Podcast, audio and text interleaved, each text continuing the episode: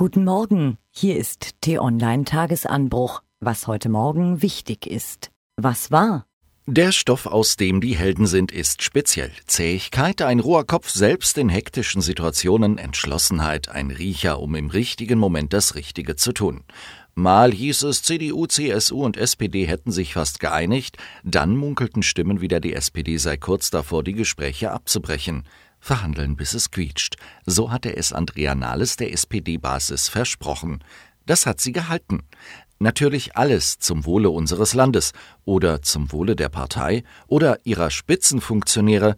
Am frühen Morgen verhandeln sie immer noch. Die meisten Pläne von Union und SPD standen gestern aber schon fest. Der Rest muss sich dann wohl irgendwie zurechtruckeln oder so. All das hat natürlich Folgen für den Geldbeutel. Einen Überblick finden Sie auf t-online.de. Das war ein mächtiger Rums an den Börsen. Nach dem Kurssturz an der Wall Street schlitterte auch der japanische Nikkei und der deutsche DAX zeitweise heftig ins Minus. Was ist da los? Eine Folge des Wirtschaftswachstums, der Inflation, steigender Zinsen oder die Angst der Anleger? Oder einfach nur eine Verkettung von Computeralgorithmen? Alles in allem scheint das Börsenbeben noch relativ glimpflich zu verlaufen. Aber wir sollten uns nicht täuschen. Der größte Schock könnte uns erst noch bevorstehen. Mehr zum Thema finden Sie auf t-online.de. Was steht an? Deutschland ist ein alterndes Land. Das ist ein gewaltiges Problem, das noch größer wird, weil die Politik seit Jahren Familien vernachlässigt. Kostenlose Kitas, üppige Steuerfreibeträge, Mietzuschüsse, großzügige Elternzeitregeln. Was in nordeuropäischen Ländern längst als Selbstverständlichkeit gilt, ist hierzulande noch immer ein zäher Kampf. Das Versagen der Politik hat drastische Folgen, wie Forscher der Ruhr-Universität jetzt herausgefunden haben. Sie berechneten die Einkommen seit dem Jahr 1992 und stellten fest, Familien mit mehreren Kindern und Alleinerziehende haben ein viel größeres Risiko, in die Armut zu rutschen als bisher gedacht. Das ist ein gewaltiges Problem, wenn man Familien als das Herzstück und Kinder als die Zukunft unseres Landes sieht. Der Staat darf sie nicht im Stich lassen. T-Online-Chefredakteur Florian Harms hat deshalb einen Vorschlag.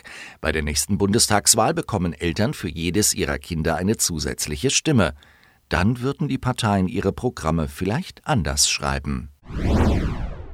T-Online.de-Kolumnist Stefan Effenberg hat in den vergangenen Wochen mehrfach die Langeweile in der Bundesliga kritisiert. Der FC Bayern steuert mit 18 Punkten Vorsprung die sechste Meisterschaft in Folge an. Alle anderen Vereine kicken irgendwo dahinter. Witzlos, findet Effenberg. Deshalb hat er einen gewitzten Plan entwickelt, wie die Liga wieder spannend werden kann. Mehr dazu lesen Sie heute auf t-online.de. Florian Harms spielt seit vielen Jahren Lotto, immer mit denselben Zahlen. Alle acht Wochen geht er zum Kiosk und vertraut dem Kioskmann. In Darmstadt zahlte ein Kioskbesitzer einer Frau 8000 Euro Gewinn aus. Dabei wären es in Wahrheit 477.777 Euro gewesen. Heute Morgen beginnt der Prozess gegen den Mann. Am kommenden Donnerstag beginnt in der Frankfurter Schirn die große Ausstellung zu Jean-Michel Basquiat. Die erste Einzelausstellung in einem deutschen Museum seit mehr als 30 Jahren. Gezeigt werden, auch das ist spektakulär, Kunstwerke, die überwiegend in Privatbesitz sind, die man also sonst nie sieht. Was lesen? Eigentlich freut man sich ja über Besuch, aber freut man sich auch über ununterbrochenen, massenhaften Besuch? Die Amsterdamer jedenfalls haben die Nase voll von den Besuchern ihrer Heimatstadt. Die Stadt soll wieder lebenswerter werden für ihre Bewohner. Und die Touristen kommen unverdrossen in Scharen, wie auf süddeutsche.de nachzulesen ist. Über die Jahre hat James Bond von seinem Technikspezialisten, dem geheimnisvollen Q, allerlei Wunderwaffen kredenzt bekommen. Welche Wunderwaffen aktuell tatsächlich existieren, das lesen Sie auf kotke.org. Viele weitere spannende Themen finden Sie natürlich auch auf t-online.de.